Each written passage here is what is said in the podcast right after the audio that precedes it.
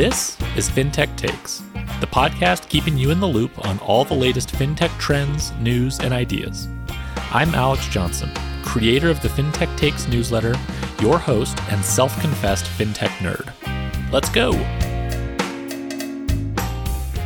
Hello, welcome back to the FinTech Takes podcast. My name is Alex Johnson, and this is, as I'm sure you all know, Bank Nerd Corner. So we have our favorite bank nerd, the banking and fintech editor at Bank Director, Kiah Haslett. Kiah, hello. Hey, Alex, how are you?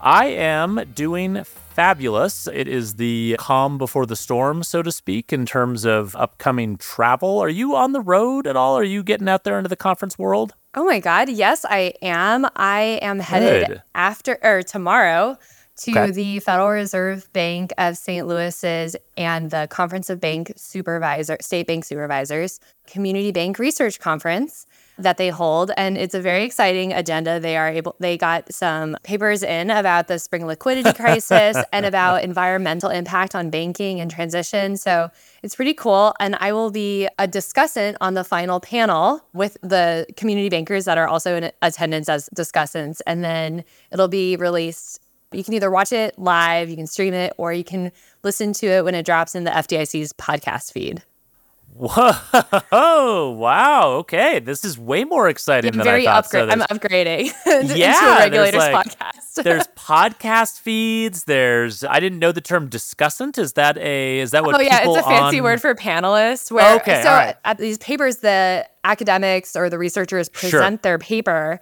and then oh. you know three of them or oh. four of them go in a row. And then someone provides commentary at the end tries you know they stitch together the common themes of the paper and their own experiences. Wow. and that is the discussant.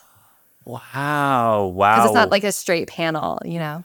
Well now so okay this i'm learning all kinds of stuff. I have to say this sounds like the most nerdy bank shit I've ever heard in my entire Truly. life. Like by far. Like this is next level. I've attended this conference as a journalist, just covering the papers. Yeah. Um, there's actually like a decent amount of participation from different regulatory agencies. Mm. And this conference was started in part because the regulators felt like they were hearing from community banks a lot of, you know, concerns and complaints and arguments about the impact of, you know, rules on their business. And the mm. regulator basically kind of realized, like, well, we don't know. We don't know if that's true. We don't know if it's kind of ah. how widely felt this is. And so they wanted to bring in collaboration between academics, regulators, you know, the researchers that regulators employ and then the community banks themselves to kind of have some commentary around or like and study around mm-hmm. the different impacts on community banks of, of, different things and so it's just and then they do a big survey the csbs does a really big survey with all of their state regulators and then mm. they present the survey findings every year so it's pretty cool that is it's been going cool. on for for like several years like I, this is like year seven or thing or whatever Crowe understands that certain moments matter more for fintech companies, whether it's partnering with a bank, moving into a new market, or going public. Visit www.crowe.com/fintech to discover how Crowe can help fintech companies like yours find value in volatility. So, I have to ask like is there someone like an academic maybe or like a regulator who's like the rock star of this conference that everyone's like taking selfies with and like trying to like meet? Is there such a person or is it like a fresh cast of faces every time? I imagine there is. I oh man, I haven't gone in several years. And you know, the research presented kind of you know, when I first started going to this conference, it was uh, post financial crisis, right? And mm. and I felt like you know, I was coming into this conference and there would be academics who would present research that happened that like studies banking before deposit insurance was invented. And so there was like just more than one paper about Civil War banking. And I was sitting there being like, what am I supposed to draw from this? like, right. What am I supposed to write? Um, Looking for story angles. Tell yeah. me, like, how? What are the modern day lessons? But I felt like there's as you know, I, I, follow some academics on Twitter and they kind of make some jokes about like this is more of, the, of a comment than a question. But I got to see that oh. in real life. And so I wouldn't have known at the time who were the rock stars, but it'll be interesting to see now. I know that there are going to be some papers presented that have been very popular this year, but I don't know if that quite translates into rock star status, if that makes sense. Got and I don't know Well- how I'd recognize the rock star in the room. Maybe. So we'll see. We'll see. Like I'll, I'll report back what the nerd, what the true nerds are saying um, in a month. Okay. Well, we look forward to that report. If anyone from the St. Louis Fed is listening, I would very much like an invitation to this conference next year because I am an aspiring bank nerd. I'm not sure I'm ready to be a discussant for many, many years, but It's mostly love to- papers, Alex. It's mostly papers. You know how I, I, I mean, it send you papers to me. Yeah. and I tell you to read the papers.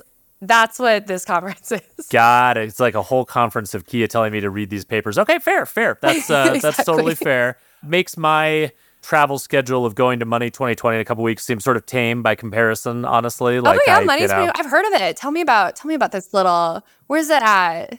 So it's in my favorite place, which is Las Vegas, Nevada, and just you and your 20,000 closest friends in fintech. Uh, Oh my God, what a The. Venetian Hotel. Yeah, it's like really like easy to get around. It's easy to find where people are. It's not Mhm. like there's 60 tall white guys wearing blue blazers that you're trying to sort of distinguish between to find the one that you're looking for. So no, it's relaxed. Fine. It's fun. It's very low stress, honestly. So I'm, I'm not Did even. Did I hear that you're doing like you're playing sports at Money 2020? This Did is true. that? Yes, you did. And it's by far the thing I'm looking forward to the most. We are doing the first FinTech Takes pickup basketball game at Money Oh my God. 2020. So we have a gym off the strip, a little YMCA gym that we've rented out for a couple hours. And I put out the call to sort of aspiring FinTech pickup basketballers. And, you know, quite a few people responded. It's going to be really interesting because I'm old and out of shape and exhausted uh-huh. from all the chasing kids around and stuff. So my game has kind of gone to hell, and I never was really that good in the first place. Right, and then right. there's there's other people like me who are going to be sort of in a similar situation, like, oh, sounds fun. We'll just sort of run up and down and jog and kind of you know have some fun and make jokes. And then there are some others who are like. 26 year old fintech founder just graduated college you know played a little like division two you know whatever and it's like Uh huh. And they're like, yeah, you know, I'm looking forward to just having fun and kind of catching up. And I'm a little concerned that they're going to be like dunking on me and then I won't mm-hmm. be able to like, you know, write about them in my newsletter anymore because they'll have like just sort of shown me that I'm not in their league. So I'm, I'm a little concerned about that, but it should be super fun. Well, one, if I was going to be playing in this basketball pickup, something that I would be worried about is that I'm a big smack talker, and I would that would come out so Oh. fast. Even if I even if I really really tried to not do that, and love that. I love that because like that would be like a fintech company, you know, founder is like going down and makes a shot on you, and you're like, your business model is trash, and just like running down to the other end of the court. But then I also am thinking about like, do you remember when Barack Obama was president? He would play a lot of basketball, and Oh, what yeah. would it have been like to play basketball against the president? And like, are you supposed to like go easy? Are you not supposed to go easy? Like, and so the social dynamics of pickup basketball, I think, are very fraught. I and totally so agree. Good luck, and I hope you don't get injured, and you have a productive rest of the conference. I appreciate that. Yeah, if people see me limping around the rest of Money 2020, what they'll know is that, yeah, on that Sunday morning, I went a little too hard and tried to impress someone and strained my MCL or something. So we'll hope for the best. No injuries, lots of fun uh, in the desert. And uh, like you, I will give a report card back post event. Yeah, let me know who has learned to your conference. That's already settled. you, I think, need to, for the St. Louis conference, St. Louis Fed conference, you need to organize like what? Can you, is there pickup soccer or like what sport would you choose to organize a bunch of bank academic nerds into playing? So at AOBA, there's like a really nice tennis facility, and they changed some of the courts to pickleball. Oh, that's and right. at the end of our conference, there was like maybe like one or two days, and there was like a national pickleball tournament. Yeah. And I thought that that was kind of a missed opportunity. Uh, The other thing too is remember the f- photo of the discount window that I sent you so that you could see it was an actual photo? Yep. That photo is from the St. Louis Fed. So I'm really hoping that I can go take a photo in front of the discount. It's not like a game, but it would be kind of some fun. Like You gotta bank do that. nerdery to, Yeah. yeah, to do the discount window. I, I think there's a museum there, so Oh that's my like a pretty nerdy God. activity. Um, I am so jealous of there's- that. That Again, sounds not a sport, not a sport. well, I mean, I guess I guess doing a tour of bank history in a banking museum curated by the Federal Reserve counts as a sport for academics Yeah. that study the banking I could make it competitive. We could do trivia. We could do bank trivia. Yeah. Sometimes at conferences, I, when I would at my old employer, I would go to conferences and meet bankers who were at these conferences and I would try to like remember something about their bank. I would like oh. in my head oh. play a trivia game if I could tell like you know if they what their ticker was and maybe if I knew what deals they had done. So that was um like one time I met the chairman of Huntington at bank and I shared with him that the deal that Huntington did for FirstMerit like taught me a lot about bank accounting for deals. Wow. And it led to me like having just like this big understanding of tangible book value dilution and the earn back. And I was like, "Thank you so much for doing that." It was just such a what a sweet like, story. That is such a yeah, sweet story. like that's what I would. That's what I do at conferences. That's like the little game I play in my head is like, what bank fact do I know about your bank that I can like bring up in a conversation?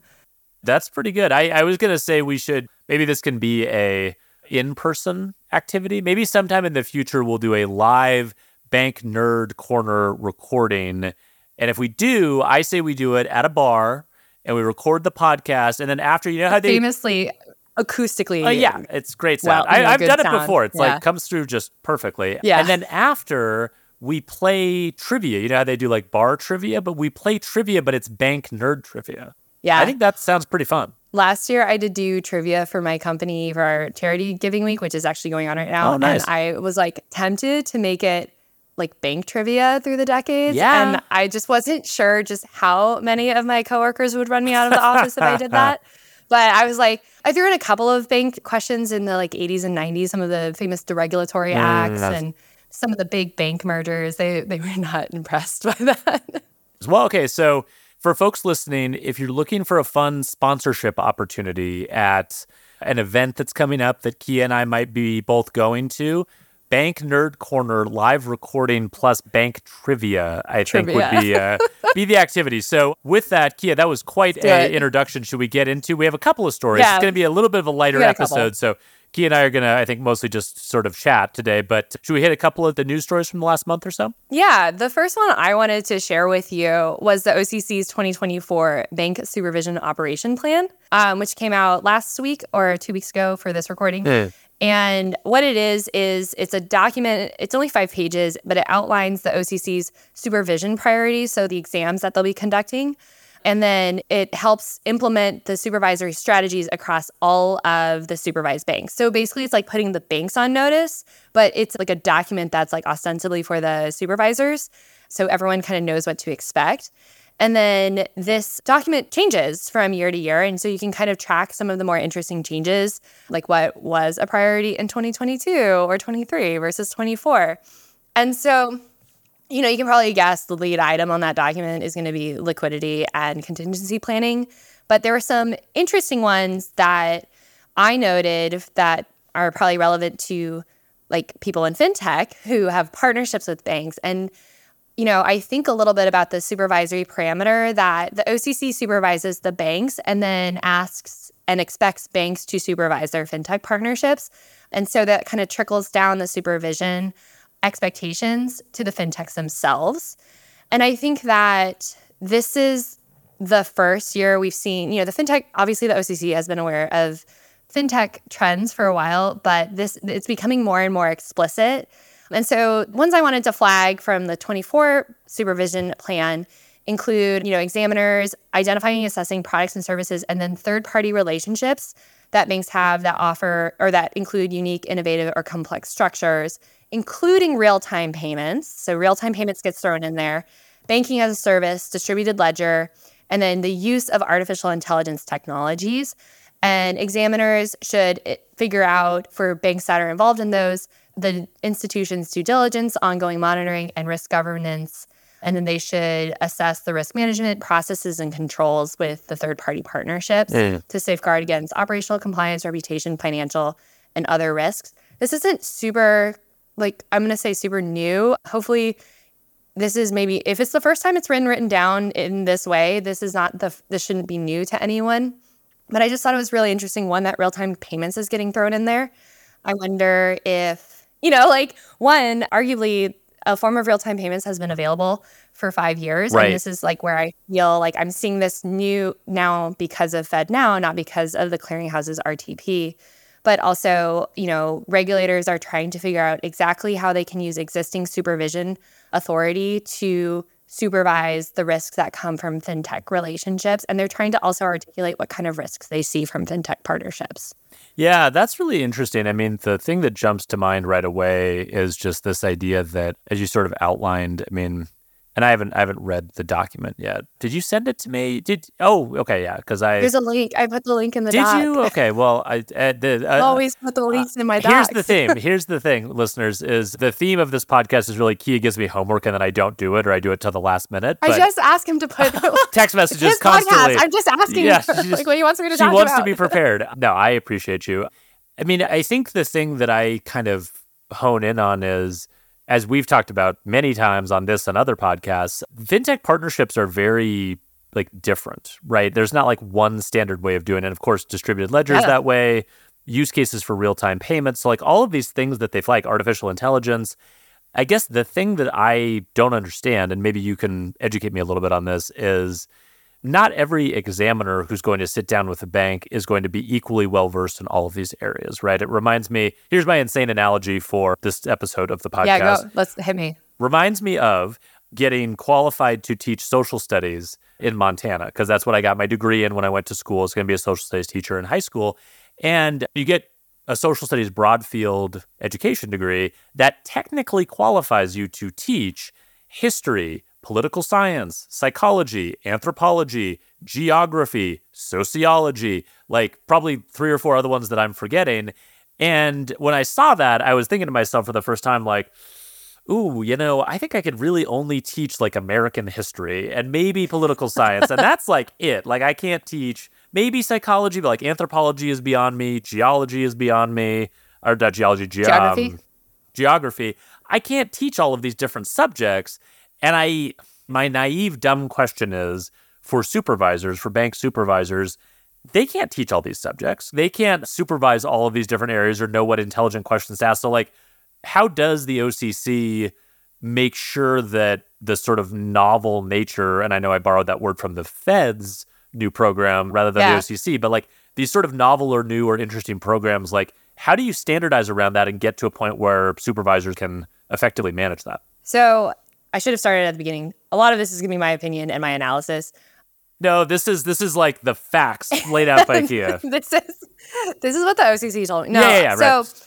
I will say that you know the OCC talks a lot about the areas of risk that they are communicating with their supervisors, right. and that they are communicating with their banks to expect supervisors to ask about. I think you can assume from that that there is some internal communication at the OCC where in supervisory training ongoing yeah. supervisory training and communications from different groups within the OCC about what they want supervisors to see. So, like my right. analogy is I'm a referee. I think referees have a lot in common with bank examiners. Totally. And one of the things they might have in common is the expectation of ongoing training, training that yeah. is mandatory to complete and that when rules so like every single year there's probably like a new rule in soccer yeah um or and points a new of interpretation for yeah, points yeah. of emphasis mm-hmm. and i need to know what that rule is before it goes into effect and then on a certain day which is the fiscal year so it's july 1 that yeah. rule will go into effect and yeah. i as the referee am responsible for both applying that rule and explaining if there is a new rule change to the team when they are confused about its enforcement and so, to kind of apply that to the OCC, I imagine there has been a significant amount of communication over the last three years about understanding fintech partnerships, the different types of partnerships, and helping them learn, you know, the different terms, who yeah. the major players are, what kind of banks, what does this look like when it's done well, what does it look like when it's done poorly, and then in the actual 2024 supervisory plan or supervision plan, the OCC says that they plan on using horizontal reviews to generate an agency wide view of risk. They do not talk about what specific risk, it's just risk in general. But the supervision group may direct horizontal assessments during the supervisory cycle. Horizontal exams are a way for regulators to send examiners that have specialties in different types of areas um, in different risks into different banks to assess the same thing at all of the banks. Ah. And so, because the regular examination staff, which is often for the OCC size based, mm-hmm. they have a community group, they have a regional group, and they have a large group, mm-hmm. they might not have the very specific specialty that one $10 billion, one $5 billion bank has that right. An examiner that has that specialty that you can specialize in, that you can learn a lot about, would maybe go to the, every single bank that kind of does that and be able to assess it. And so mm. in the past, the OCC has used horizontal reviews on shared national credits, on commercial real estate, and on consumer compliance. So if you think about, like, remember the Wells Fargo fake account scandal, one of the things that. that, you know, Wells Fargo is an OCC supervised bank the OCC announced that they were going to do consumer compliance exams in all banks, kind of like not at the Wells Fargo level, but like the regional bank level. And they were going to go in very specifically and look for this issue of fake accounts. And that issue has popped up in a few places post Wells Fargo. So that was a good instinct. Yeah. and it was interesting to see kind of that like that was a supervisory response to something, right? And right. so to see how they were like, well, is this happening everywhere? And yeah. so that is it'll be interesting to see maybe what we can learn, what the OCC learns, and then what we've ascertained from their findings mm-hmm. if they're able to deploy examiners in this way. And this is a little different than how we've seen other regulators approach third party p- partnerships. Um, yeah. And I'm speaking about the Fed's announcement that they will have a novel activity supervision program that will be nestled, and the group will be nestled in within the existing supervision. It's oh, just going to be like a specialty that. group. Yeah, you're not going to like the way that I read the release. You're not going to have maybe two exams. You would just have like two teams on your exam.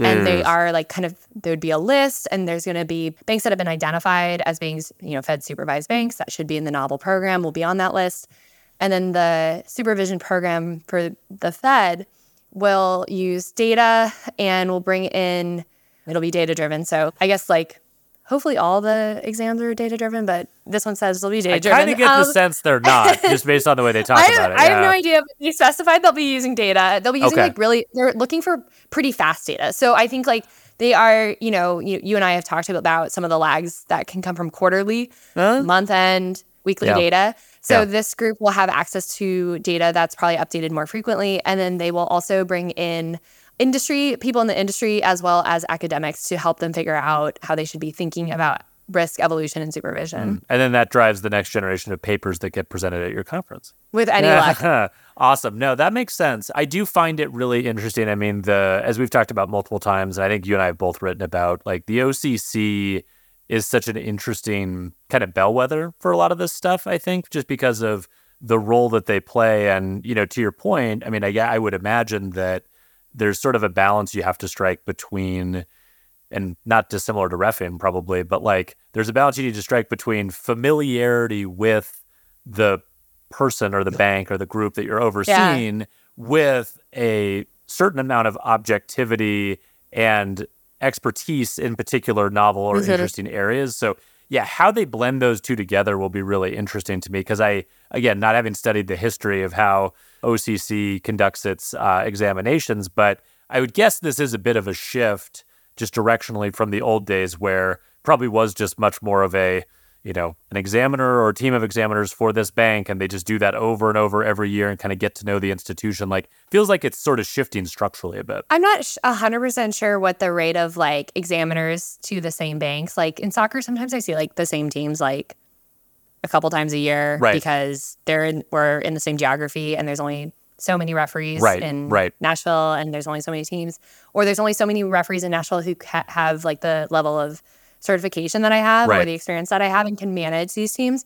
But it is funny to think about like so in college soccer which is going on right now, they really don't want the same you don't want like a team in like Chapel Hill to see UNC, one of the best women's teams in the country, every single week.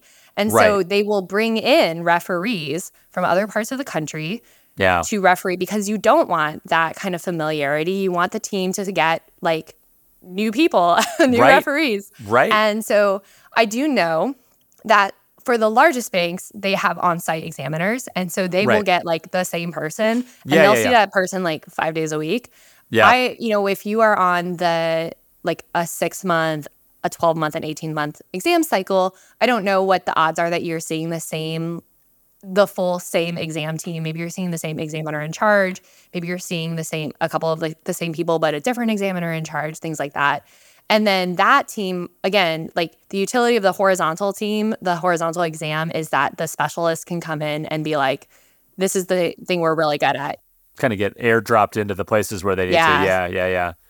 No, that makes sense. And I, I will be curious to see how the um, new areas that are really truly like emerging, like fintech in a way is not new. And so I do think there is a bit of a playbook around like banking as a service and what we're doing. But like real time payments, I mean, again, not new. We've had the yeah, the real time payments inclusions kind of surprised Yeah, me. yeah, it's really interesting. I, I wonder if that sort of indicates that the OCC is expecting a significant uptick in adoption of real time payments because we've sort of been stuck at a relatively low level. And community banks getting into it presents sort of novel risks. Can we jump to a different regulatory agency? What else is on the regulatory agenda? Oh, my goodness. My friends at the CFPB released some new guidance last week, or for those listening, two weeks ago, on some of my favorite regulations, actually. So, FCRA, the Fair Credit Reporting Act, ECOA, which is the Equal Credit Opportunity Act. Much of this is sort of codified in Reg B. The CFPB, which now is the principal regulator in charge of those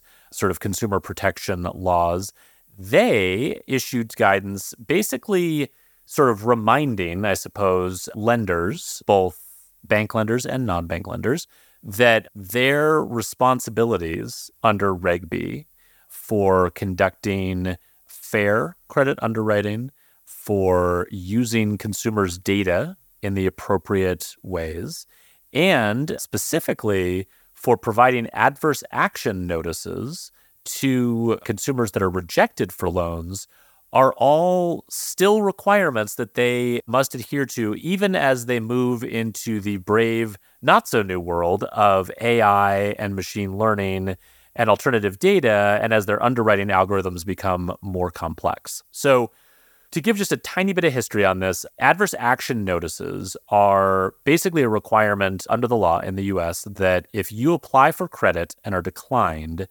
you have the right to request a list of principal reasons for why you were declined. And so, if you've ever done this, what you likely get back are a fairly generic set of reasons that don't really tell you much. They kind of hint directionally at what the problem might have been. So, it might say insufficient income, it might say unable to identify or verify uh, specific data elements.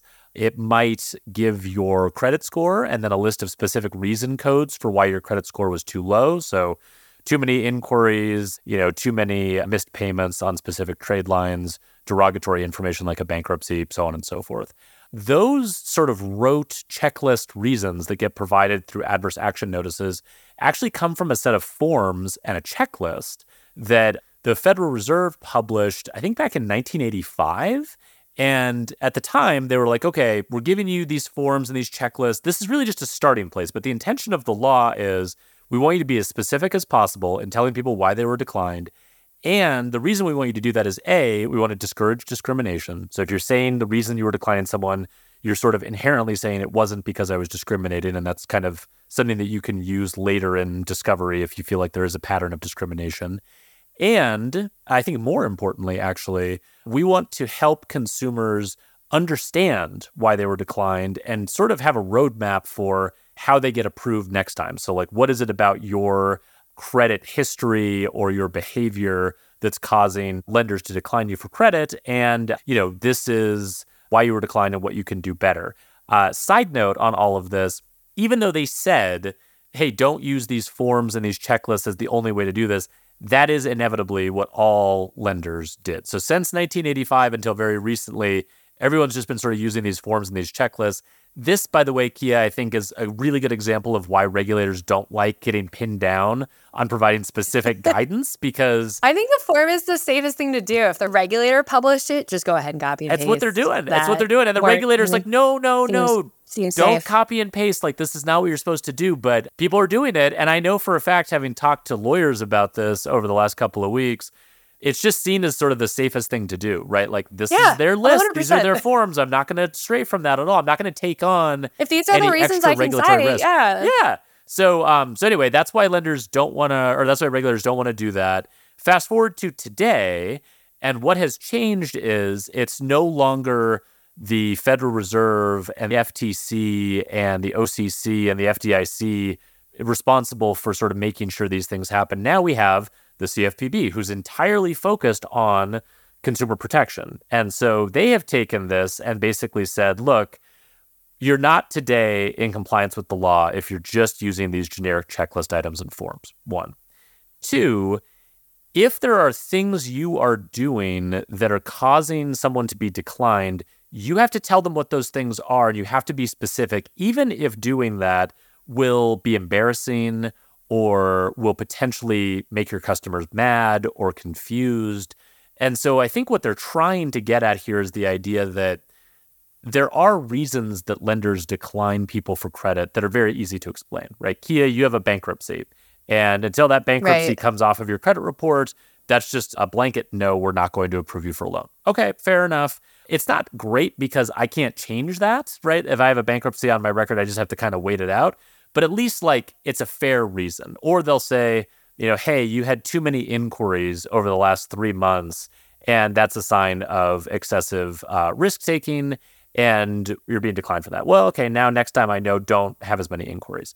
But I think what the CFPB suspects is that there are lenders that are using data elements in their underwriting that are predictive, but not really fair or intuitive, right? So when you apply machine learning to underwriting, you can find all kinds of weird correlations, right? So you can find things like um, Kiah, when she does status updates on Twitter, she always types in all caps.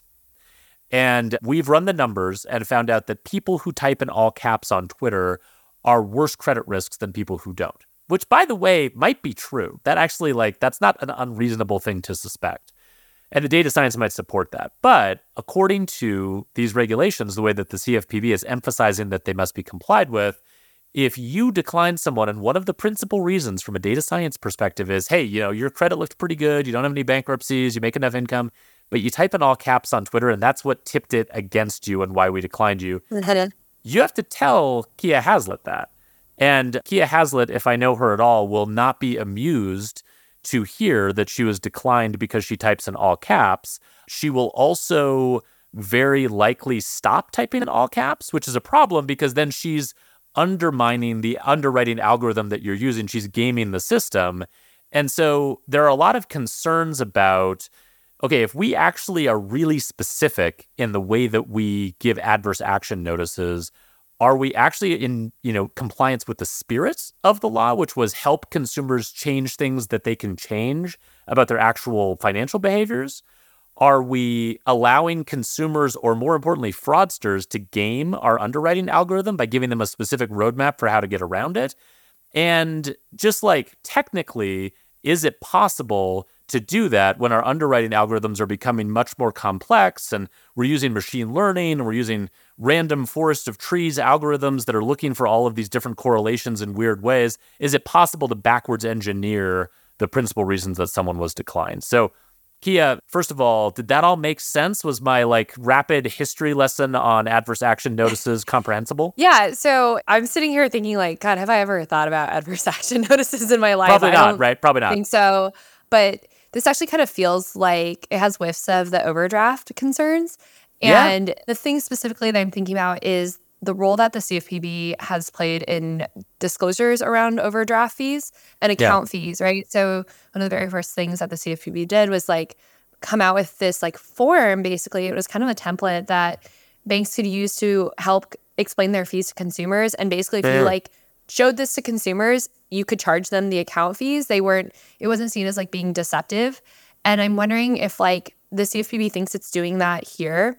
And I don't know anyone who's taken an ANA and, or sorry, like a AAN and looked at it and been like, oh my God, I'm really gonna, I'm really gonna shape up. Like I can right. solve this, right? right? Like that's the other thing too is like, if I need something because I'm poor and have a low credit score, and then yeah. you tell me that I'm poor and I have a low credit score, you're not actually solving my problem and you're not right. helping me solve my problem. Right. And so I'm kind of fascinated that like when you were explaining the purpose of AAN, AAN, I would actually argue like I don't know if it's served its purpose versus like just kind of given legal cover for banks to deny credit and to kind of articulate like who kind of gets credit in our country. And when you talked about discrimination and making sure we're not accidentally discriminating. And I was thinking, like, well, you know, discrimination, racial discrimination, gender discrimination in our country has been so insidious and it's so historical based that maybe you can point out that someone has a low credit score or maybe doesn't have high education and why that might be an acute, rational, right reason to deny someone credit or a loan or charge them a higher rate or whatever. That would, I guess, that wouldn't be a notice, but mm-hmm. that can also still have its roots in discrimination. So again, you totally. haven't fully stopped the whole like explicit discrimination. You rather just more like kind of codified historical, like maybe historical factors that have led to this denial. But and the other thing too is I cannot believe the CFPB thinks this is a problem. But as someone who like actually is now writing more about AI, I actually do have to think about like you know, who is thinking about what the risks that AI can pose? Mm. How can AI hurt consumers? And, you know, should I just get ahead of that with this like crazy specific or like adverse action notice guidance and just right. hope that like the thing that I was worried about actually just doesn't come to fruition versus should we like in five years revisit this issue and see what like havoc AI has wrecked? I, I have no idea, but I was just sitting here being like, I don't know if I think this is a big problem. yeah.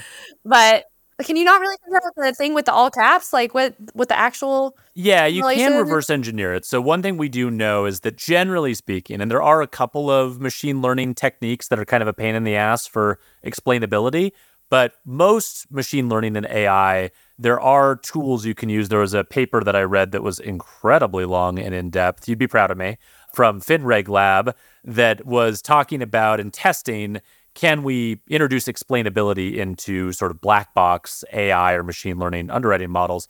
And for the most part, their takeaway was you can. You can distill down a principal set of reasons that can then feed into adverse action notices. There are a couple like forest of trees type algorithms that are a little trickier than others. Don't ask me to explain what that is.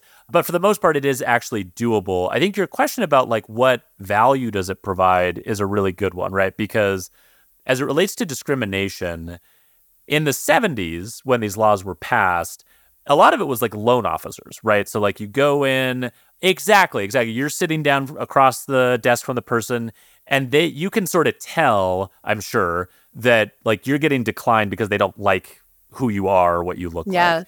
But, right.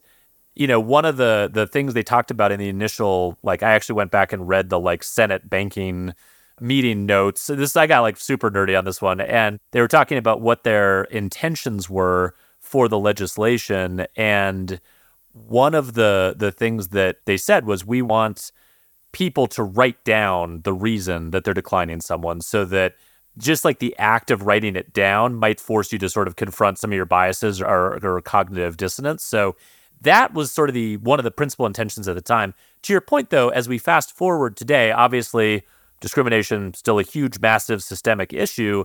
And what I think is interesting is regulators, I think, have kind of moved on, not from trying to solve discrimination in lending, but the way they try to solve it is different, right? So now what they do is instead of looking at individual adverse action notices or even consumer complaints, quite yeah. frankly, what they do is they look at all of the loans that are approved and declined, and then they do like portfolio level analysis to identify disparate impact patterns where it's like, hey, Bank of America, just right. based on demographics, we would expect you to be lending to X number of African Americans and you're not. So let's go in and unpack why that is and look for, you know, biases that might be creeping in. So they they start from a macro level and then backwards engineer. And so I don't think adverse action notices are really that useful anymore for screening out discrimination. And and to your other point about like the value of them as a consumer education tool, I don't disagree. I mean, I don't think like if I get a thing that says too many inquiries, I'm actually go, oh my god, I have to change my life. This is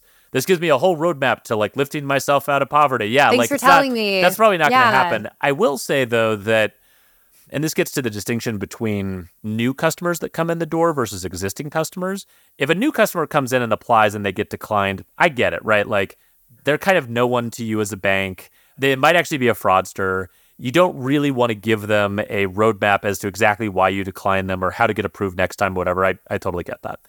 But I do kind of wonder if banks are missing a trick on existing customers. Because if I'm an existing customer of Bank of America and I have a checking account and a savings account and maybe a brokerage account, and then I apply for a loan, okay, when I go through the application process, they can authenticate that it is me. And so they know it's me, they know it's not a fraudster. And if they decline me, that should be a problem for Bank of America. It's not a, oh man, we dodged a bullet by not giving this Alex guy a loan. It should be Alex is a valued customer. We weren't able to approve him for this loan. And that puts us in a pickle because we don't want him to be upset with us. We want to make sure he's solving his financial needs. And so, what can we do? And this is where, like, fintech's focus on building on ramps into the credit system make a lot of sense to me. This is where, like, credit karma like experiences that say, okay, here's why you were declined, but like, here's your credit score. Here's a free tool to monitor your credit score. Here are tips you can use. Here's a portal you can use to kind of monitor that and fix it. Maybe even go so far as to say, you know what, we weren't able to approve you, but we have a second look network of other lenders that we work with that we think could be able to approve you. And we care about making sure you get this money if you need it. So, can we forward your application to these lenders or pre approve you for these other loans? So, I mean, I think there's a lot more banks could do from an adverse action perspective for existing customers that could go well beyond the what they're required to do in the regulation. And I actually think that might be a good business thing to do too. But I, I don't think that's how banks look at adverse action. Crowe gets fintech. For decades, Crowe specialists have watched this industry evolve and helped companies navigate the moments that matter most, whether finding new sources of funding to fuel growth or responding to complex regulations. Visit www.crowe.com slash fintech to find out how Crowe works with fintech companies like yours to help uncover value in volatility. It is interesting to think, and I guess this will relate to our possibly an unanswerable question, mm. but to think about the role that banks can play in making their bank customers better bank customers. Right. And the adverse action notice is like my banks aren't around telling me like, yeah, like you could be a better customer for us right. if you were X amount, whatever. Like I sense from your tone of voice when you were saying that that that's like the annoying person who you don't want to hear from in that instance. Well, yeah. Well, I, sometimes like chase like I'm sorry, I'm a Chase customer, um, and sometimes like when I log into my like online banking, it'll be like pre- get pre-approved for a two million dollar oh, loan or mortgage, and I'm like, right, do you right, know right, me at all? Like, you have all of my financial information. Like, why would you? And so then part of me was like, man, if I like could I could I get a approved? And of course, the answer is like you um, go to them and they're like, "What the hell are you doing here?" It's like you sent me here. You sent me no, here. Yeah, of course. Yeah, but I, you know, I think about that. Like, what are, you know, if someone applies for credit and is denied, is that the end of that conversation or is that the beginning of that conversation? Right. Versus someone like, why don't banks prepare you to be better customers? Right. Like, you know, I think there are some banks that maybe would help people with like getting ready to buy a home. Totally. But you know, I've I've never investigated those because you know I've been kind of scared if like to buy like to buy mm-hmm. a home, yeah, yeah, yeah. right? I live in Nashville, but is it possible for my bank to communicate with me that like if I did these things in three years, yep. I would be a really good candidate for a mortgage. Or something like that versus kind of that episodic, like me personally getting ready and then going to my bank and saying, I think I'm ready. And then my bank saying, no, you're not ready. Right. Right. No, I think that's exactly right. I mean, it's very much of a attitude of you'll come to us when you want something and we will be the arbiters of whether you get that thing or not. And it's not um I relate a lot of things back to parenting. Like it's not good parenting, right? To just be like, yeah, you know, I'm not going to not to tell you anything, but like come ask me if you want this and I'll just give you a yes or no answer with no context. Like it's not a good way to build relationships and I do think that you're right. Like banks have the ability to cultivate better customers over time. And so this sort of distinction between like hunting versus farming. Like so much of financial services is like customer acquisition, CAC, marketing budgets. Let's go hunt down and get the best customers and steal them from this yeah. other place. Whereas, you know, every day as a bank, you have 18 year olds who are applying for a loan for the first time, getting declined because they don't know how the credit system works or the fact that you need a credit history to be approved. And they may be like a checking account or CD customer of your institution and you should want to retain them and help grow them into a good lending customer.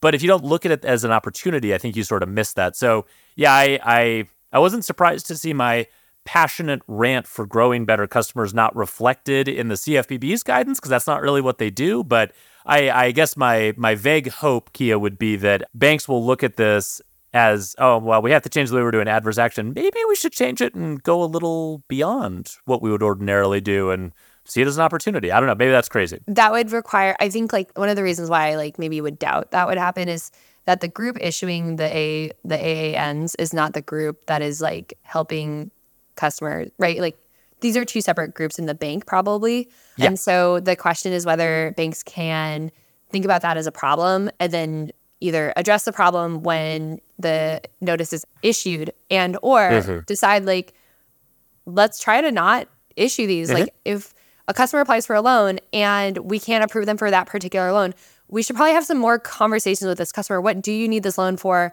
What you know like what is your financial situation?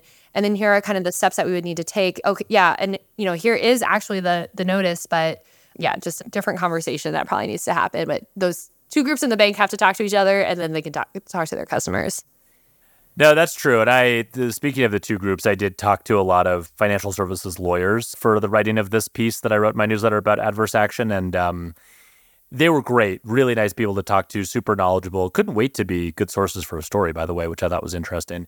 But they're great. They really are. I was like, oh my God, They're really good. They're really good. Yeah, they They're really are. I was like, oh my God, this is Yeah. amazing. But yeah yeah, I don't think they tend to think always with that sort of business lens on it. So be an interesting thing to see. Um, Kiah, can we hit a couple fun things to end? sure Okay, so I want to do a quick wait but why, and I, I promise we won't spend a lot of time on this, but because it's so cringe well, I have a silly example to bring into this. Normally we do wait but whys that are like, why does this part Very of the banking world work Mhm. like this? And yeah, we, we solve problems for the most part on that part of the podcast. But I today I don't think we'll solve this problem. I would just like to note that a trend that I see on Twitter a lot is people who and I follow like business people, bankers, uh, fintech folks, I've VCs. I follow a lot of different sort of people in and around the financial services ecosystem on Twitter, and they'll make personal life announcements, getting married, having a baby, relocating, moving to a new city, whatever it is, big, big like life events.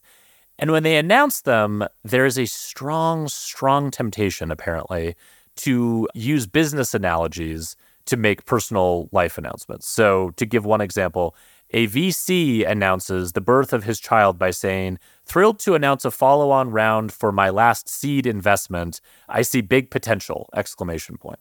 And yeah, no, no, no, Yikes. no, don't do this. Like, please, I'm begging, don't do this. Like, this is a profound human experience that you've just had that links you to literally billions of other people who've come before you. It's like a magical, deeply human moment.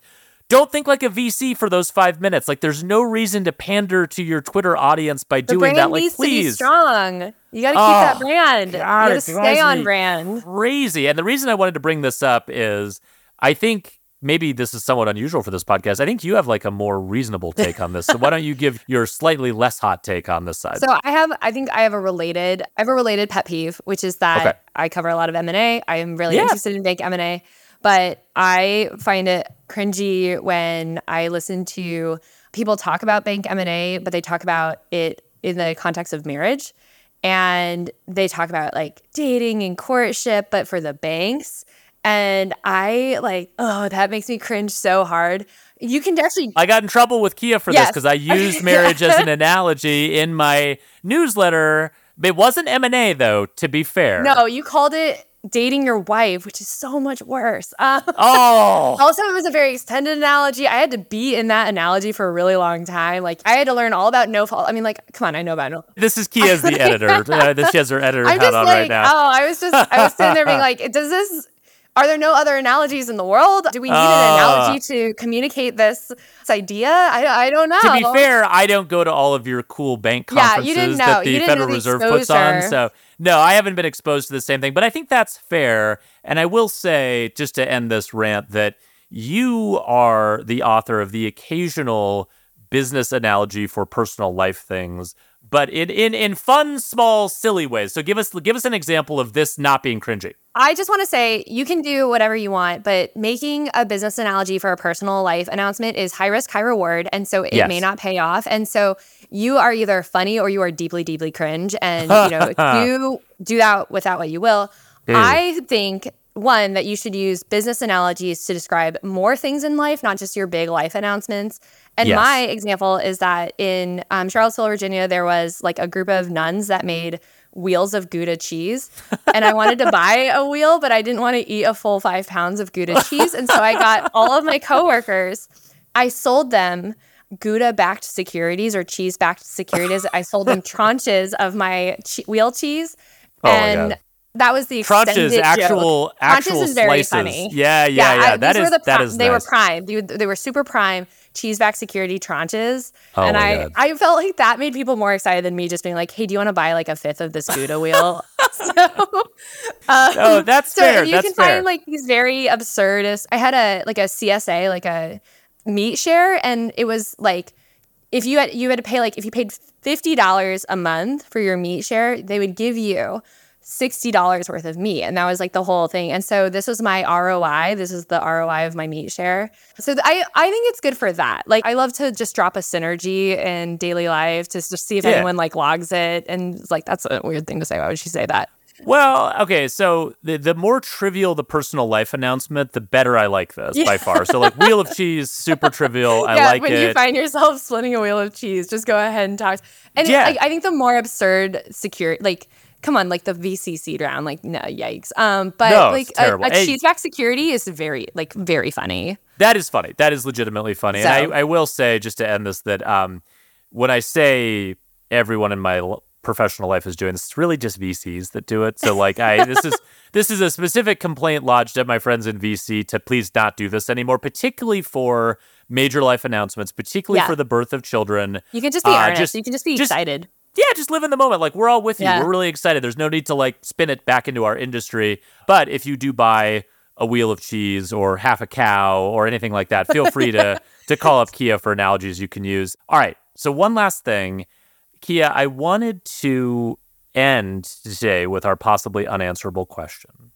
And we have actually a really good one because I think that you and I have a maybe slight philosophical disagreement about the nature of a very important concept in financial Yeah. services, which I'm is also in a cult, so that's the other well, I know. I know. So we're going to talk about that. So we're talking about personal financial management, uh, a topic both near and dear to me and Kiah's hearts. So Kiah, the question is, what is the right way to build personal financial management? Like, what should we be doing here? What is your philosophy for what this should be? How do most is people to seem to get this Yeah. wrong? Yeah, like what are we doing here? So I can only really speak from my experience with personal financial management. I have never built one of these products. I have just tried to manage my money. They're they're hard to Um, build, from everything I understand, and in particular, the the lack of reliable open banking infrastructure yeah. in the U.S. gonna solve this one. yeah. I mean, it, I think if it just makes people who build PFM apps lives easier to not have these systems constantly going down, they'll be happy. But anyway, keep going. Right.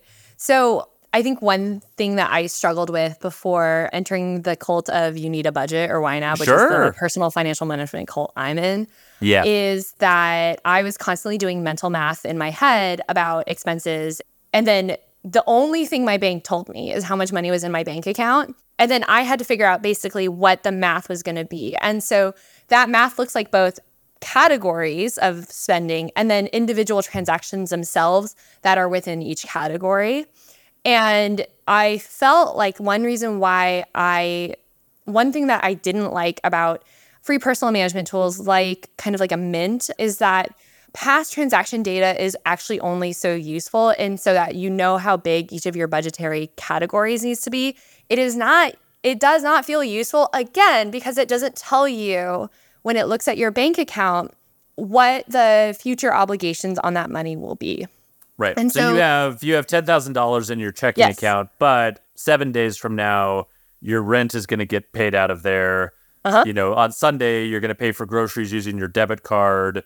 You know, your credit card bill's coming up in 14 days, so on and so forth.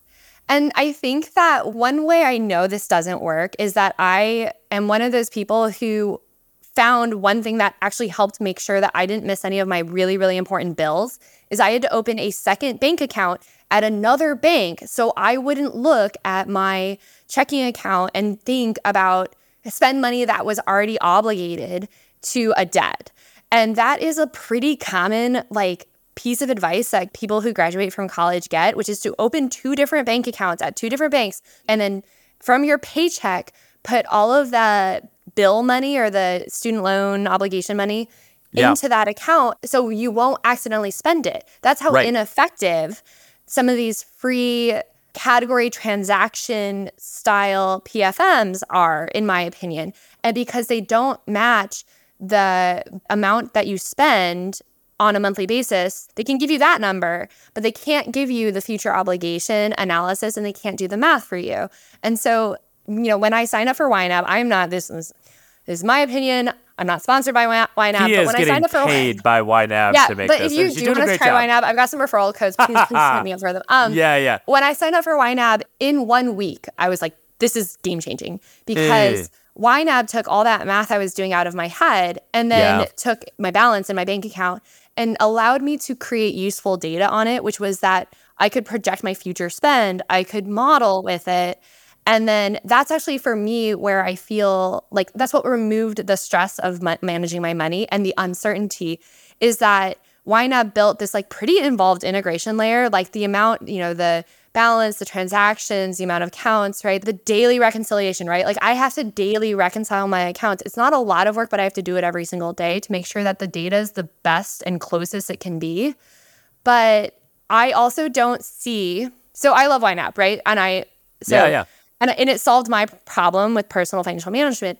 And so every time I read about other types of financial management, if it's just transaction data, if it's just budgetary data, if it's just past transactions, to if it's like link up all of your accounts so you can see all your money in one place, that's not useful, right? No, the no. Useful agree. thing is the modeling that like the marrying of the modeling, right? And the utility of YNAB truly is like they want you to spend last month's paycheck. They don't want you to spend money that comes in.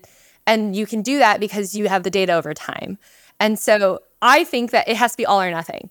Don't Yeah. do it if you can't do this because what you will offer customers, it will be something that doesn't speak to their pain and stress. And so I would prefer that you don't offer them anything at all. You don't even acknowledge that this is a problem in their life. If you can't offer them a tool that directly solves the problem, but only merely speaks to, only like exacerbates the stress almost. Right. So, right. so tell me why I'm wrong. Tell me why I'm in a cult, and why this is a problem we can achieve with like less than hundred percent of kind of YNAB functionality No, all right. and so separateness and separateness. I won't tell you that you're wrong because, you know, to each their own and twice on Sunday, as my mom likes to say. I will say that YNAB customers are fanatically loyal to YNAB. Like if you're a YNAB person, you're a YNAB person, and it's a fierce love Because it that solves your problem. no, I hear you. I hear you, and I I think Why would I go back to worrying about money? I why why would you? No, I mean I it speaks to something that's interesting because okay, so you just said it's it's really easy. It doesn't sound easy to me. And uh, so let me describe a different version of this problem. And I think this speaks to the core issue with PFM, which is PFM is not one market. It's a bunch of individual types of brains that think about this and manage money differently. And and to your point, feel stressed about money in different areas. So for me, I'm not sure why my brain works this way, but for me, from a budgeting perspective, I am a very intuitive budgeter. I don't know why, but just by glancing at my checking account on a fairly regular basis and assuming that there's no huge medical bills or weird expenses that have thrown off my sort of mental math, I can very easily keep in my head an intuitive understanding of about how much money I have to spend. And so sometimes that'll flex up a little bit, sometimes it'll flex down a little bit, but pretty much at the end of the month, I end up with enough money to cover all of my expenses plus whatever, right? And I very, very rarely have ended up in a situation where I've overdrawn my account. I very rarely ended up in a situation where I've had to revolve a credit card balance. I try never to do either of those things.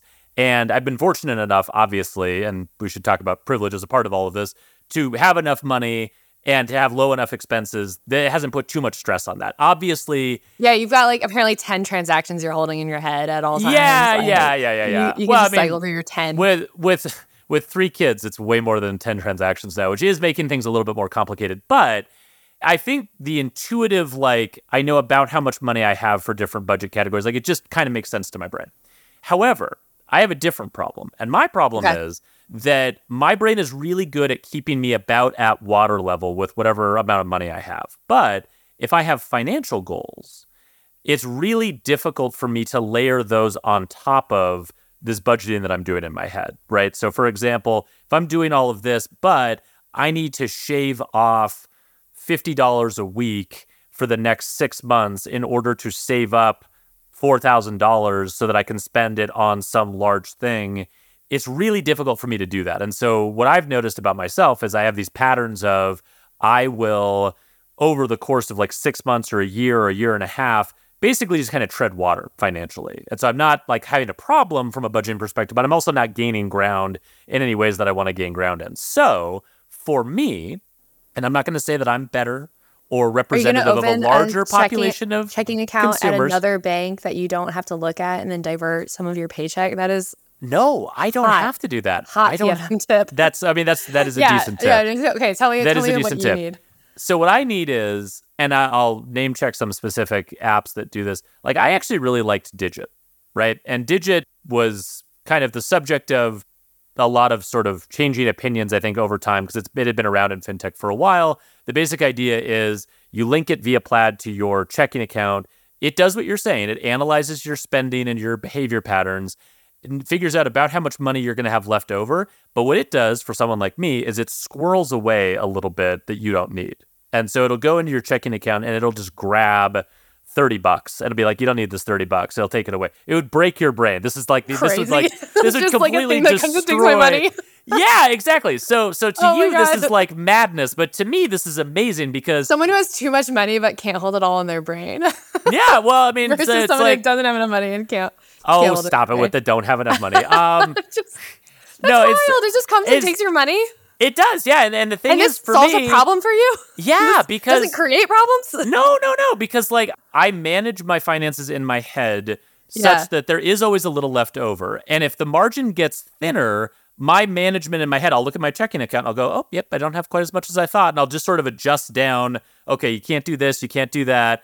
And so it's actually really helpful because what it's doing is it is imposing more discipline on me, but in a subtle, sort of incremental, iterative way. So that I'll look up and I'll go, and I had this experience multiple times when I was a Digit customer. They'd be like, hey, congratulations, you just saved $10,000. Yeah. And I'm like, get the hell out of here. I saved $10,000. And they're like, yeah. They they would do surveys of like, did you notice that you were spending less?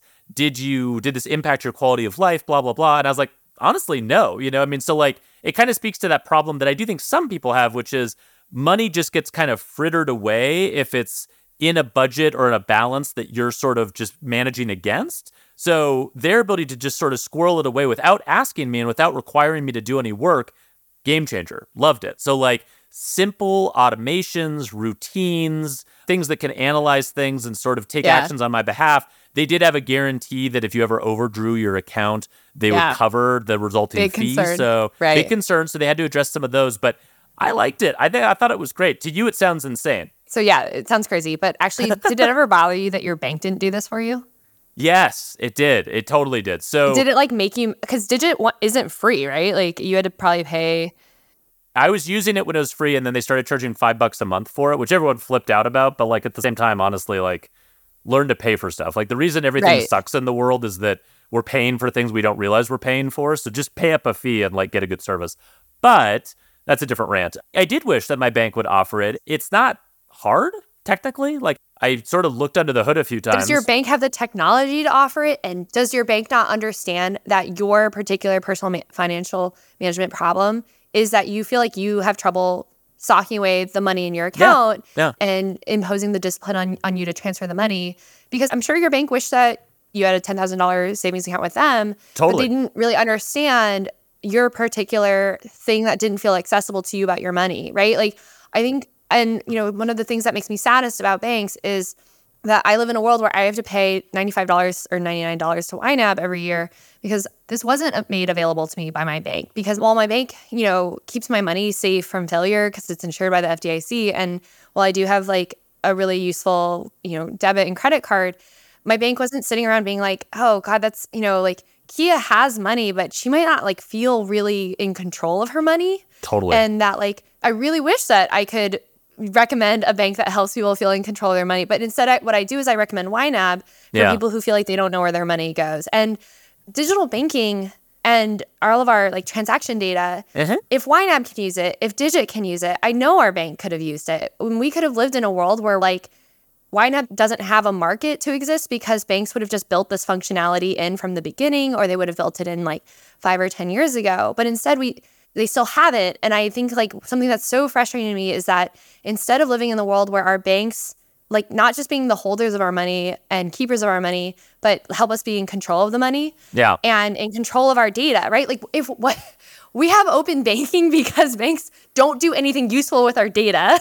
that's right. That's right. That's right. And and and they're getting they're getting pissed about like, oh, I can't believe yeah. you want us to share our data. Like, yeah, of course we do. Like, I need help with this stuff. This wouldn't solve every single problem with open bank that open banking is like supposed to solve. But I became a big proponent of open banking when I started using YNAB because I actually understood for the first time the value that my individual transaction data plus my balances, yeah, plus my goals yeah. And what I knew I would have to spend for the rest of the upcoming months, that actually is useful, actionable information. And my bank could have been that information could have lived in my bank. I like I don't know if if there was like a bank that offered to do all that, like would I move all my accounts over just so I could have it all in there? You know, the personal financial management bank or bank account or whatever. But I think it's so interesting that we kind of, you know, for when you talk about these different fintechs, I just keep thinking, why doesn't a bank do this? Like Well, no, I totally agree. I you know, totally I don't agree. know if you ever spent, yeah, how much time you spend being like, I think a bank could have done that. I think, yeah. I think a fintech could sell this product to a bank that's white labeled and whatever. Totally. I, I mean, the envelope method and like socking money aside, like I kind of that would work for me now that I yeah. have YNAB. It would not have worked for me before because I would just be ta- constantly dipping into that money. Right. And so I don't know. It's just so interesting. And like I think you were talking about like some fintechs that like help you like gauge like do you like that you're spending this money? Do you not like that you're spending this money? Yeah. But I still also feel like that doesn't really speak to like again. I don't know if most people just feel unhappy with their purchases versus most people feel stress about money and then they act out their impulses and buy things that don't make them feel happy, right? Yeah. I think that's a good point because there's so many different aspects to this, right? I mean, like I I kind of wonder if the ideal solution for PFM for banks in the future is actually a hundred different PFM solutions, right? Like, and I don't think this is an absurd thing to say, honestly. Like, why is it that banks, which are the place that house all of our money, why do they not have a PFM for every single type of person and financial situation, right? Like, is it stupid to say that Bank of America should have a hundred different personal financial apps that are all designed to solve slightly different problems. This helps you with, you know, developing a healthier emotional relationship between money and happiness. This one helps you get a handle on projected expenses for the coming month. This one helps you squirrel money away for savings. This, this one, helps, you squirrel money for subscriptions for you. Yeah, one, like, like, yeah, like just just this like one seeks out like coupons for why you. Why is there not like a PFM app store at all banks, just being like for every single type of person, come to us and we'll help you manage your money. And the one thing I will say on top of that is it's really good business for banks too, because I can tell you for a fact the savings account that I had with Digit, I paid five dollars for it, right? By the way, five dollars yeah. a month. They didn't pay any interest. And the reason oh, they didn't pay any oh, interest whoa, is the, the reason. No, Why no, can't no. you just save no, money? No, it's good. It's no. This is like this is really honestly a good thing, God. right? Because here's the thing: banks are completely screwed up in the way they think about this because they assume consumers, when it comes to savings, want a high interest rate. Bullshit. They don't want a high savings rate. Like 1% of high net worth customers want a high interest rate. Everyone else wants help saving more money. And so like Digit Yeah. is a perfect example of you build a service like this, you could like keep your deposit betas super low because I'm going to keep money in the savings account because of the utility of setting money aside, not staying because you're bribing me with a high interest rate. Yeah, like, it's what's so much five better. percent? Was five percent like a thousand dollars versus I saved ten thousand dollars without realizing it, and it only cost me sixty dollars, right? Like Exactly. Exactly. there is kind of a trade off there. That is Yeah. so funny. I I'm so sorry that you weren't getting interest on this. That is I guess Well, th- this was during just- the ZERP days, so there really wasn't much money, interest. Yeah, there. Like I, I didn't miss out on much, and I'm in a slightly different position now. But like, I think there's something to that, like Yeah. Acorns, Stash, Digit. Like, we're just going to squirrel money aside, and you know, we talk about this all the time. If you provide any type of like functional like operating account to consumers, they will keep money in there because they are getting value from using that service. Yeah. You don't have to pay for that money and you don't have to worry about that money just flying out the door. Like we started talking about liquidity. Like this is a way to solve that. Drives me crazy. Well, the other thing too is going back to the adverse action notice. Yeah. Again, the bank has actually all of this data. Yeah. And then when you kind of realize that you're not a good bank customer is when you get that AAN. And you know, personal financial management tools like this could help banks communicate to their customers how to become better bank customers and be more qualified for credit. And I just, Yeah. you know, I I don't know. Like one time, like someone was talking to me about like moving to a more expensive city, Yeah. and I said, oh, you know what you should do is you should set aside the amount of money that you expect to pay for rent in that more expensive city in a different account, and you know, Right. do it in a bank that's not your normal bank, right? And that will help you figure out if you can afford this move or Hmm. what would need to change. And why can't a bank help you do that, right? Like, and YNAB could help you do that. I can tell you Right. that. YNAB could help. You could build that in a line item in, in your budget. But I am just, I, every time I'm just like, God, what a missed opportunity that, you know, these fintechs, like, I, I don't know how many fintechs are white labeling this type of technology for banks. I think about Greenlight, like how Greenlight's probably does this, but they're doing it under bit. financial education. Yeah, and it's Right? like, it's it's for kids, which is like great, but like adults need Give this me too. Greenlight for adults. yeah, yeah. No, I I totally agree. I totally agree. I mean, I, I think I've written about before is like so much of the white label PFM space doesn't have an opinion at all, right? And like I, I will say, YNAB for all of its uh, quirks. One thing I really like I about love, I have, what what do you have against YNAB? Did you ever use it? Like, what's going on here? I've played around with it. It's um, it's not for me, but um, I'm not Oh a YNAB person. It's totally fine. It's totally fine. Like, There's lo- lots of ways to live your life. Like, I'm in the cult and I like can't understand. Yeah, I- yeah, yeah, When yeah. people like when people talk about it, I'm just like, you must have been doing it wrong. what are you- I'm yeah, just you like, are- I don't know. She's like, I'll come over to your house and I'll Like, help yeah, you set up you- all your little categories.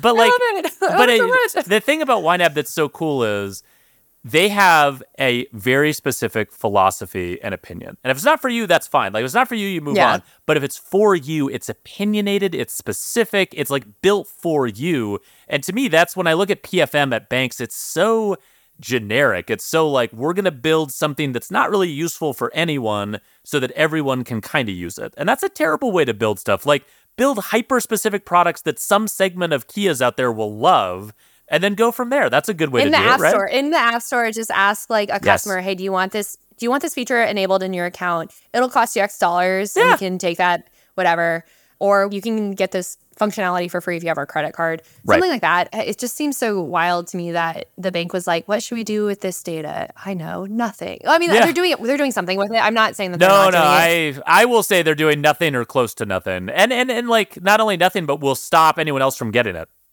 Yeah, I was doing nothing with that data, and then YNAB showed me exactly why that data was so powerful. And then I was like, "Oh no, open banking for life!" Like, and Right. I'm only in this because again, my bank wasn't going to offer that functionality to me, so I have to get it from somewhere else, and I have to be able to move that, get that data out of my bank. And I was actually just sharing this week. Um, I'm in a YNAB Facebook group. Um, I'm not like an active user. Yeah, I'm just you like are. kind of a lurker. Yeah. Um, but someone was talking about how they use YNAB and their community bank doesn't allow for the API functionalities to import their Oh. transactions and their balance data. And then they called another, and they said it was a security issue. Sure. And then they called another bank in town, another local bank in town, and that bank said also the same. And she was like, Well, what do I do? How can I use YNAB and this? And so people in the comments were saying, you know, you can manually import it, right? You can just like look it up and manually import the, or you can write the transactions down and then just manually reconcile them. They don't have to import. Someone said, oh, you can do a download of your data every day Right, and then right. upload it to YNAB. And then someone, uh, you know, it shouldn't surprise anyone. Some people were like, change your bank. Totally. Like other banks do not have this problem. I'm sorry that you, the two that you've spoken to, do. But I, again, was just thinking like, it is so sad that this bank customer feels like she needs YNAB and she doesn't have this product from her bank. And then when she goes to her bank, her bank is saying, we will also not help you feel like you are in charge of this because for reasons, you know, that other banks that, you know, the ones that I bank with have have managed, right? The security And so thing is just it felt bullshit. so right. Yeah. No, and, I, and I mean, I have no idea. I mean, I want to, I want to be empathetic to these community banks. no, but I, just, mean like it's it just was, it was just creating so many problems for this one woman yeah. Well, and like in and, the and if, group. if the and, and banks shouldn't be surprised by this, right? Like if you can't get access to the fintech products that you want to use because the bank is blocking the infrastructure necessary for those fintech products to work, it is not a crazy suggestion to change your bank. And if banks think that's a crazy suggestion. Right. And this isn't the only time you're going to have this problem, right? Like, this is going to be a problem. Like, YNAB requires daily reconciliation to be effective. This is a problem she will encounter every single day. yeah, yeah, and, it's and for me, what her bank like was telling her in that moment, whether or not they're they mean to tell her, is like the problems that you are having with your money and the reasons why you have sought out YNAB, those are problems we are not interested in solving. And we're yeah. not even interested in helping, like giving you the access to your data yeah. to solve those problems. And like, I like banks. Like, I'm a bank reporter. Sure, sure. Nothing drives me crazier about banks and their relationships to their customers' problems quite like the experience that I've had with YNAB and everything that YNAB has given me that I feel like a bank can't give me. And again, like I just want to be clear, these are just my opinions and I like banks, but they really missed the ball on what was possible with personal financial management and it feels like an entire industry of fintechs and YNAB and Dave Ramsey exists in part because banks did not. They don't want to own this problem. And so other people are creating and other companies are creating solutions to fill in the gap. Yeah, I think that's exactly right. Um, and I think that uh, hopefully, maybe if banks uh, and customers start breaking up and getting divorced, Kiah, that maybe banks oh, will change. How dare you? maybe banks will change the way that they uh, treat their customers, and they will be in happier marriages in the no, future. See no. how I brought the analogy back in Stop at the very end. This is so cringe. Oh, okay. Well, um, you listeners can weigh in as to whether it's cringe or not. Uh, we'd whether also he's love... funny or cringe. I mean, it's not Kiah's cheese banking tranche analogy, uh, true, which is truly, truly hilarious. hilarious. But you know, we do with what we can. Kia, thank you. This was so much fun. This may be the funnest podcast that we've done so far. Really enjoyed it, and good luck in your travels. I hope your Bank Nerd Conference goes yeah, well. good luck in your travels, and I hope you don't get injured. I hope so too. We'll report back next month, and until then, uh, thank you so much. All right, see you, Alex. Bye. Thank you for listening to this episode of FinTech Takes. Stay up to date with emerging companies and the latest fintech trends by subscribing wherever you get your podcasts. And if you love FinTech Takes, please tell a friend.